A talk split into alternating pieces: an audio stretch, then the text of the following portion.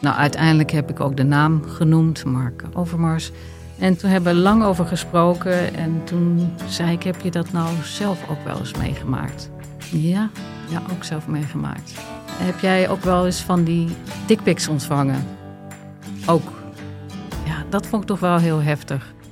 Ben je benieuwd naar deze verhalen en wil je niets missen? Via podimo.nl slash gonzo luister je 30 dagen gratis naar Gonzo op Podimo. podimo.nl slash gonzo.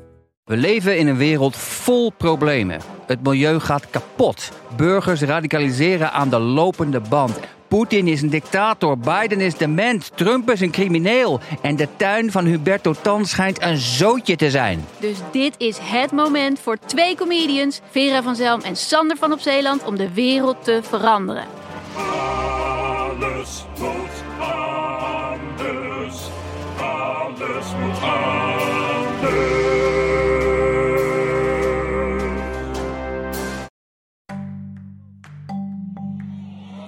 you don't hear them talking about COVID. COVID. To be specific, COVID 19.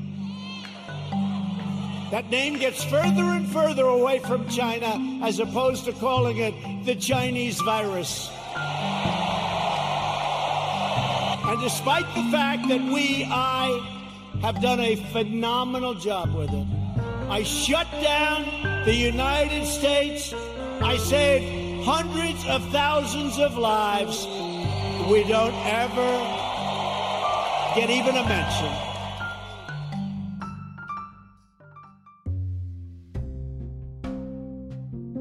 Welkom bij Radio Amerika, de nieuwe podcast van de Groene Amsterdammer over de Verenigde Staten in 2020. Tot aan de presidentsverkiezingen van komende november en nog even daarna spreken wij elke drie weken over een belangrijk politiek moment, over de achtergronden daarvan en over de mogelijke gevolgen voor de presidentsverkiezingen tussen de zittende president Donald Trump en zijn uitdager Joe Biden. Ik ben Rutger van der Hoeven, de buitenlandredacteur van de Groene Amsterdammer. En ik bel vanaf de redactie in Amsterdam met onze correspondent in de Verenigde Staten, Casper Thomas, die op zijn werkplek zit in Washington, D.C. Aanwezig. Hallo Casper. Wij gaan het hebben over de groeiende corona-epidemie in overwegend republikeinse delen van de Verenigde Staten. Dit worden wel de rode delen van de Verenigde Staten genoemd, naar de kleur van de Republikeinse Partij, in tegenstelling tot het blauw van de Democraten. De rode delen van het land werden tot juni voor het coronavirus gespaard. Toen eerder dit jaar diepblauwe steden, dus steden met grote democratische meerderheden zoals New York en Seattle, zwaar werden getroffen door het virus, keek het Republikeinse Witte Huis grotendeels van een afstand toe of leverde commentaar op hoe het daar werd aangepakt. En dat kan nu niet meer, nu de gebieden waar het aantal coronabesmettingen het hardst groeit, wordt geleid door politieke medestanders van president Trump. Casper, ik, hoorde dat het virus daarom ook wel de Red Virus wordt genoemd. Klopt dat? Nou ja, dat is een beetje een soort, een soort schetsnaam die, die, die aangeeft dat het idee dat corona iets is wat oorspronkelijk voornamelijk inderdaad in democratisch stemmende staten een probleem was. Aan de kusten nu echt het, uh, het, het, het, binnenland van Amerika en het zuiden begint te raken. En daarmee dus ook een politiek probleem gaat worden voor Trump en de Republikeinen. Vandaag zag ik een aantal statistiekjes van Associated Press en onderzoeken van Johns Hopkins Universiteit die aantonen dat uh, tot begin juni, dus echt gewoon een paar weken geleden, de staten waar Hillary Clinton de verkiezingen van 2016 won, meer besmettingen hadden dan staten waar Donald Trump won. En dat in begin juni er echt op een soort omslagpunt was. En dat de besmettingen in rode staten opeens heel snel begonnen op te lopen. En dat ze nu bijna driekwart uitmaken van alle nieuwe coronabesmettingen in de VS.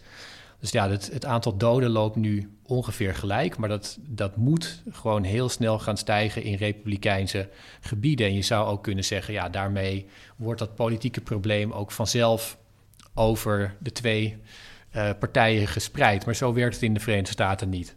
Nou, het is, het, het is inmiddels een probleem geworden dat uh, gewoon de grote schaduw over de verkiezingen gaat werpen.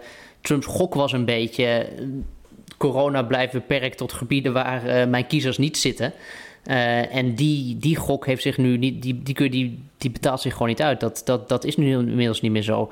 Er komt momenteel, en dat is echt, als je erover nadenkt, schokkend, uh, een, een Wuhan per dag bij in, uh, in de Verenigde Staten. Dus het totale aantal besmettingen dat, dat in de, de, de plek waar de uitbraak begon in China in totaal kwam, 50.000 en meer, komt er op dit moment per dag in Amerika bij. En dat is, dat is echt een waanzinnig aantal. Ja, we zitten volgens mij nog maar op de helft. Want ik las dat Anthony Fauci, de corona-tsaar van het Witte Huis, die voorspelde dat het uh, wel eens 100.000 per dag zouden kunnen gaan worden. Twee Wuhans per dag. Klopt, Wat dat betreft zijn we nog lang niet bij het eind. Nee, en de, de, de, de sterftecurve, om het zo maar te zeggen, het, het, is, het is bijna cru om het in zulke technische termen te zeggen, want het gaat over mensenlevens. Maar de sterftecurve blijft nog een beetje achter. Uh, het zijn veel jongeren die het virus hebben opgelopen in, in, in, in bars en op feesten. Um, maar die Anthony Fauci, die, die jij net noemde, dus de, de voornaamste epidemioloog hier in de Verenigde Staten, die zegt ja, het is een kwestie van tijd. En dan krult ook die curve met het aantal sterfgevallen weer omhoog. Dus het, worden hele, het zijn hele grimmige verkiezingen aan het worden in die zin in Amerika, omdat het gewoon gaat tussen nou, hoeveel doden kan het land aan voordat het zegt uh, onder het huidige leiderschap uh, gaat het gewoon niet. Ik zag een quote van Cuomo, de gouverneur van New York. Die zei op CNN: uh, You played politics with the virus and you lost, zei hij tegen Donald Trump. En maakte het daarmee, hij had natuurlijk wel ja, wat gram te halen, omdat, omdat Donald Trump hem heel erg aanviel toen die besmettingen het hoogst waren in New York. Maar het is toch wel ontzettend cru dat deze aantallen zo worden heen en weer gesmeten door, door politieke tegenstanders. Het gaat nog steeds wel om mensen die doodgaan. Maar het wordt ontzettend gepolitiseerd en in die, die tweedeling getrokken. Ja, en, en dat Amerika een, verdeeld land is, is natuurlijk geen nieuws. Dat, uh, dat, dat, hebben we de afgelopen jaren ondervonden. Dat, dat, dat heeft iedereen gezien. Maar er was natuurlijk nog wel een soort stille hoop, zou je kunnen zeggen. Dat op het moment dat zich iets voordoet zoals een virus. Een virus is natuurlijk in die zin apolitiek. Dat dat een moment is waarop eh, Amerika even boven zichzelf uitstijgt. Eh, even de verdeeldheid overkomt. Die, het idee van partij tegen partij, staat tegen staat, uh, Trump tegen, tegen zijn uitdaging. Dat dat een beetje naar de achtergrond verdwijnt met het idee van we hebben een gezamenlijke vijand. Maar nou, dat is niet gebeurd. Ik heb hier ook over nagedacht. Ik zat te denken aan een boek wat daar wel licht op werpt volgens mij. Um, ik dacht aan het boek uh, If We Can Keep It van de Amerikaanse journalist Michael Tomasky. Die schreef er vorig jaar een boek over en ja, uh, een aantal reviews die zeiden van ja, Tomasky die vertelt ons wat, uh, wat we al weten, dat het, dat het land heel erg verdeeld is.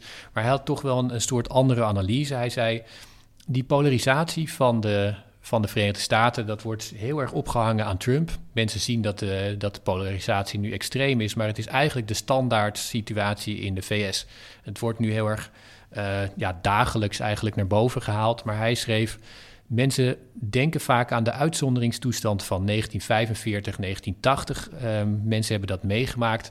Die denken daaraan en die, die denken dat politiek zo hoort. Maar die periode was volgens Tomeski de enige moment dat Amerikanen echt over partijlijnen samenwerkten. En extreme polarisatie is volgens hem de standaard toestand.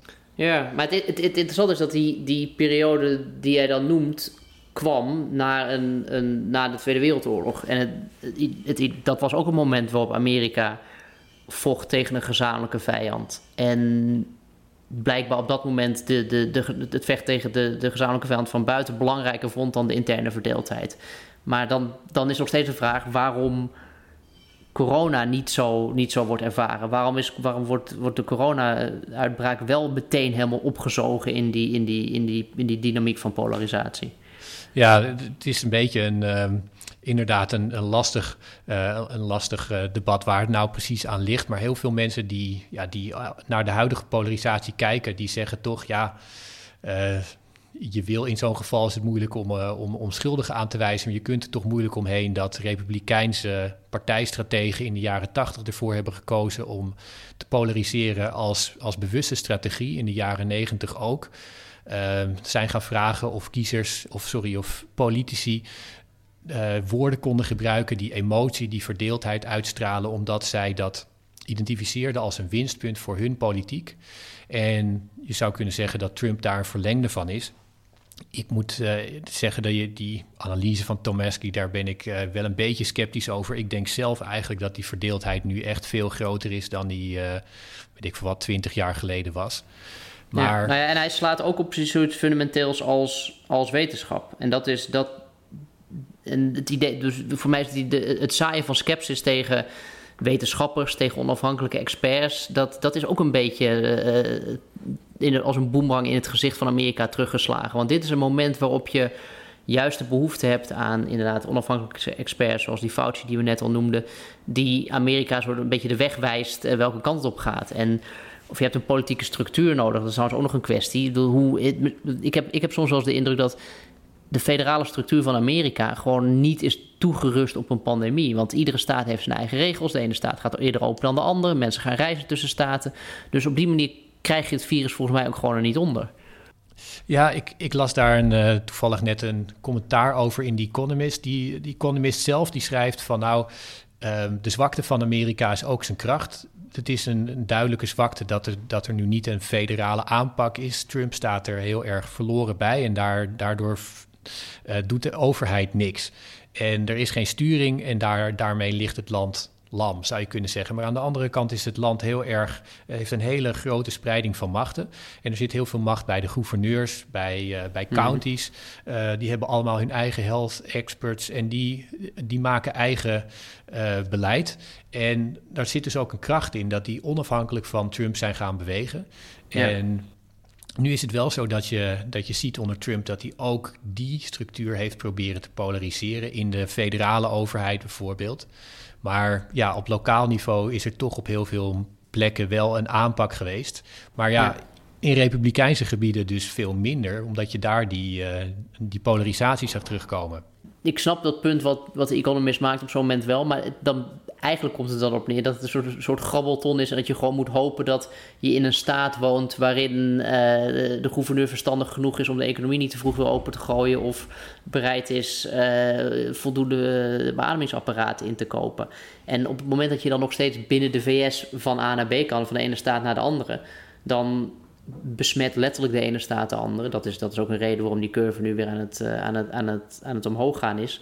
Dus, dus ja, ik vraag me toch af. Ik denk dat die, die, die een structuur die zo erg leunt op centrale macht, als je dan slechte centrale macht hebt of zwakke centrale macht, zoals in het geval van Trump, uh, of die dit vraagstuk polariseert, dan ben je met z'n allen toch wel redelijk in de aap gelogeerd. En dat, wat ik zeg, dat blijkt nu. Ja, ik denk trouwens dat um, ja, zo'n Cuomo, die, uh, die linkt natuurlijk de, dat groeien van dat virus in Republikeinse staten enorm aan, aan Trump.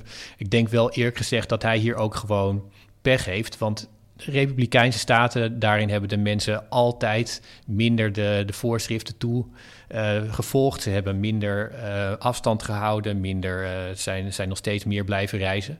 Dus die enorme piek op 1 juni, die is toch, ja, zou je kunnen zeggen, zou je moeilijk zo één op één kunnen leggen aan het, aan het oproepen van Trump om het land weer open te doen. Maar het valt wel qua tijd daarmee samen. En, het, en dat komt ontzettend slecht voor hem uit, omdat het heel sterk suggereert dat hij persoonlijk uh, verantwoordelijk is voor, de, voor die nieuwe groei. Daar komt hij denk ik toch maar niet zomaar van af. Nee, en dat is, dat is ook iets dat zie je nu. De Democraten zijn spotjes aan het maken waarin ze Trump een, een, een verkeerde aanpak van de, de coronacrisis verwijten en zeggen dat hij wegkijkt. En Tegelijkertijd zie je dat er binnen de Republikeinse Partij is er een soort, een soort stille campagne op gang gekomen om Trump zover te krijgen of hij alsjeblieft een keer een masker wil omdoen. Omdat het er toch wel naar uitziet dat het dragen van maskers helpt om de, de verspreiding van het virus tegen te gaan. Maar Trump is te ijdel en die, die, die wil daar niet aan. En wat, wat hij ziet eruit als een Lone Ranger, toch, zei hij, als hij dat ja, doet. Ja, ja, maar die heeft zijn masker toch nog volgens mij altijd om de ogen en niet, niet, niet om de mond. Um, en ja, wat je, wat je ziet, dat, dat vind ik interessant. Ik heb natuurlijk de, de, de, speeches, de tweets en de persconferenties van Trump gevolgd de laatste tijd. En als je daarnaar luistert, dan heb je eigenlijk niet het idee dat er überhaupt een coronaproblematiek gaande is in, in Amerika. Hij heeft, het, heeft het er heel weinig over. Um, en als hij het erover heeft, is het kort van ja, hier en daar wat uitbraken. Die zijn we onder controle aan het krijgen. Maar voor de rest is het business as usual en uh, gaat de economie fantastisch. Dus je, kunt bijna een soort spelletje doen. Uh, uitspraken van Trump of ze nou uit 2020 of uit 2016 komen. En, en je kunt het er vaak niet aan aflezen. En dus hij negeert het echt een beetje hoor. Dat, is wel, dat is, valt me wel echt op. Laten we de gevolgen bekijken voor de verkiezingen van komende november. Want iedereen die, die linkt die coronacrisis, deze, deze groei in republikeinse staten daaraan. En het is ook iets wat duidelijke gevolgen gaat hebben voor hoe straks de presidentsverkiezingen gaan lopen. Uh, Trump die leek begin dit jaar te hebben gegokt, zoals je al zei, dat het een democratisch probleem kon blijven, die coronacrisis. En nou, dat is niet zo geweest. Maar hij lijkt ook te hebben gegokt dat de economie weer terug kon komen als hij zou zeggen. eh, we moeten weer open gaan, uh, we, moeten, we moeten weer gaan groeien. En dat, dat komt volgens mij omdat, er, omdat de peilingen heel duidelijk aangeven dat hier voor hem een enorm winstpunt is. Ik had gisteren gelezen dat 54% van de witte kiezers, en dat zijn nog steeds ja, de grootste groep, de meest betrouwbare groep kiezers, dat 54% Trump een voldoende geeft op het gebied van economie. Dus echt het winstpunt. Dat mhm. lijkt hij uh, toch echt de hele tijd omhoog te willen praten. Denk je dat die coronacrisis, um, die gaat veel doden kosten. Tegelijkertijd is het verband met de economische groei is niet zo één op één. Hij zou daar nog steeds mee weg kunnen komen, denk je niet? Ja, ik, ik, ik vraag me dat af. Kijk, het is nog, het is nog vier maanden, dat is, dat, is, dat is lang. Krijg je de economie van de VS weer op de rails binnen die tijd? Dat is, dat is, dat is erg lastig. Want het, het, het, probleem is dat mensen op een gegeven moment gewoon zelf ook niet meer dingen gaan kopen of niet meer in de restaurant gaan zitten omdat ze, omdat ze bang zijn voor besmetting. Het is niet alleen maar een lockdown-maatregel die dat bepaalt. Dus er is bijna los van beleid een drukkend effect op de economische koers uh, van een land. Ik zag een interessante peiling uh, die eerder deze week uitkwam van Yahoo News en, en, en YouGov, dus een peilingsbureau. En die kwamen tot het inzicht dat 94% van de kiezers in Amerika weet al op wie die gaat stemmen. Uh, en weten dan dat het of Biden of Trump wordt voor zichzelf. En dat is een exceptioneel hoog aantal zover voor de verkiezingen. Bij de vorige verkiezingen was er een hele grote groep kiezers die in de laatste week nog aan het twijfelen was. Welk, wordt het Trump of wordt het, wordt het Clinton? En dat vraag me af, wat, wat, wat, wat zegt dat over de Verenigde Staten? Dat nu iedereen toch ongeveer al wel weet wat ze gaan stemmen. Dat betekent dus eigenlijk dat corona of niet, economie of niet, de komende maanden erin die ze misschien helemaal niet zo heel veel toe doen. Nou ja, uh, dat mensen zeggen dat ze weten wat ze gaan stemmen, betekent niet dat het niet kan veranderen natuurlijk. Maar het is inderdaad wel exceptioneel hoog. Ik denk dat dat ligt aan. Uh, aan het enorme effect, wat, het polariserende effect, wat Trump toch zelf ook heeft op zijn, op zijn kiezers. Maar tegelijkertijd denk ik dat de, ja, het feit dat mensen beslist hebben wat ze, wat ze gaan stemmen, dat verandert het fundamentele feit niet dat in de Verenigde Staten de verkiezingen in een paar kiesdistricten worden beslist, waar, er, waar de verhoudingen ongeveer 50-50 liggen, waar heel veel dingen afhangen van hoeveel mensen naar de stembus kunnen worden gebracht, wat de, de twijfelende groep daar uh, gaat doen, zelfs als het maar 6% van de kiezers is. Dus daar is, uh, ik weet niet of dat betekent dat de verkiezingen al een gelopen race zijn. Nou, is gelukkig. Dan, dan, dan, kunnen we in ieder geval door blijven gaan met het, met het maken van podcast en het, en, en het schrijven van stukken. Maar het zijn wel, het zijn wel coronaverkiezingen geworden. En dat is, dat, dat, is, dat is een beetje een open deur. Maar ik moet de hele tijd terugdenken aan, aan, aan wat je net zei over die, die, die periode waarin eigenlijk de polarisatie in Amerika een beetje naar de achtergrond was gedrukt. In de nasleep van een, uh, het hebben van een gezamenlijke vijand. En we hebben het de hele tijd over polarisatie. Ik merk hier, als je spreekt met mensen, dat er is, een hunk, er is echt wel een hunkering naar, het, naar het, het, willen overkomen van die verdeeldheid juist nu er zo'n externe bedreiging of zo'n zo'n neutraal, partijneutrale bedreiging is als een, uh, als, als een virus. Maar is dat ook niet omdat, je, omdat jij vooral spreekt met democratische kiezers? Want volgens mij is dat het, het thema verbondenheid is toch gewoon het kernthema van, uh, van Joe Biden. Dat hij de verbinder is en dat hij dat kan brengen. En zolang zeg maar, een verlangen naar verbondenheid een centraal thema is, kan Biden niet verliezen. Nee, maar het, is, het, is, het, zit, het zit ook bij Republikeinse kiezers die zeggen, weet je, de, de, ze, vinden de, ze houden niet van de toon waarop het debat wordt gevoerd uh, aan, van, van beide kanten. Ze vinden dat inderdaad eh, op het moment, dat vinden, dat, dat vinden ook Republikeinse kiezers, op het moment dat er zo'n virus is, dat, dat, dat er sterk nationaal leiderschap nodig is om dat aan te pakken. Ik zeg niet dat dat voor, voor alle kiezers het, het, exact hetzelfde is, maar die, er is ook een duidelijke koppeling te zien tussen Trumps populariteitspeilingen en, uh, en, en die virusaanpak. Trump is, is minder populair geworden, stukken minder populair bij iedereen vanwege corona. En een deel van de redenen die worden aangegeven, zowel in kiezersonderzoek als net hoor je ook terug in interviews, is dat het te maken heeft met het feit dat het Trump niet lukt om zich als een nationale leider op te stellen in crisistijd. Ja, toch, toch denk ik, ik weet niet hoe jij erover denkt, maar toch denk ik dat Trump, dat, dat de beste electorale kans die, die, die er voor hem is, als het te, te maken heeft met corona, is om gewoon zichzelf uh, weg, weg te houden van het beleid, om zijn mond te houden. Want zo, als hij wordt geassocieerd met beleid, kijk, hij kan nooit meer inlopen dat hij, uh, die geen leiding heeft gegeven aan de nationale aanpak. Maar dat als hij dat nu gaat doen, terwijl corona hard groeit in republikeinse staten, terwijl de Verenigde Staten internationaal gezien het helemaal niet goed doen. Als hij nu probeert eigendom te nemen van het probleem, dan straalt het sowieso op hem af.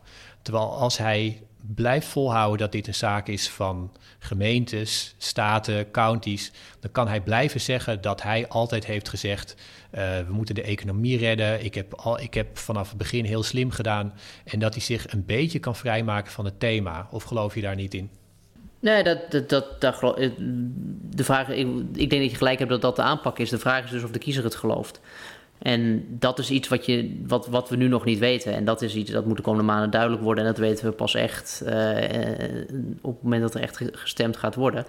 Maar dus, ja, Trump heeft zichzelf op een heel riskant onderwerp, of een heel moeilijk onderwerp, vastgeketend. Een pandemie en, en, en, en doen alsof het er niet is. En alsof, alsof hij er geen verantwoordelijkheid voor draagt voor de mate waarin de uitbraak zich voert. Maar de Amerikanen zijn ook niet gek. Die zien ook wel dat ze op een gegeven moment de, de, de, de pandemie uh, broeinest van de hele wereld aan het worden zijn. En gaan zich afvragen hoe kan dat in vredesnaam. Maar goed, dat is iets, dat is iets voor de komende maanden. En dat, dat, dat gaan we zien. Goed, nou, we gaan uh, elkaar over drie weken weer, weer bellen. Dankjewel, Casper. Tot, uh, tot volgende keer. Oké, okay, spreek je gauw.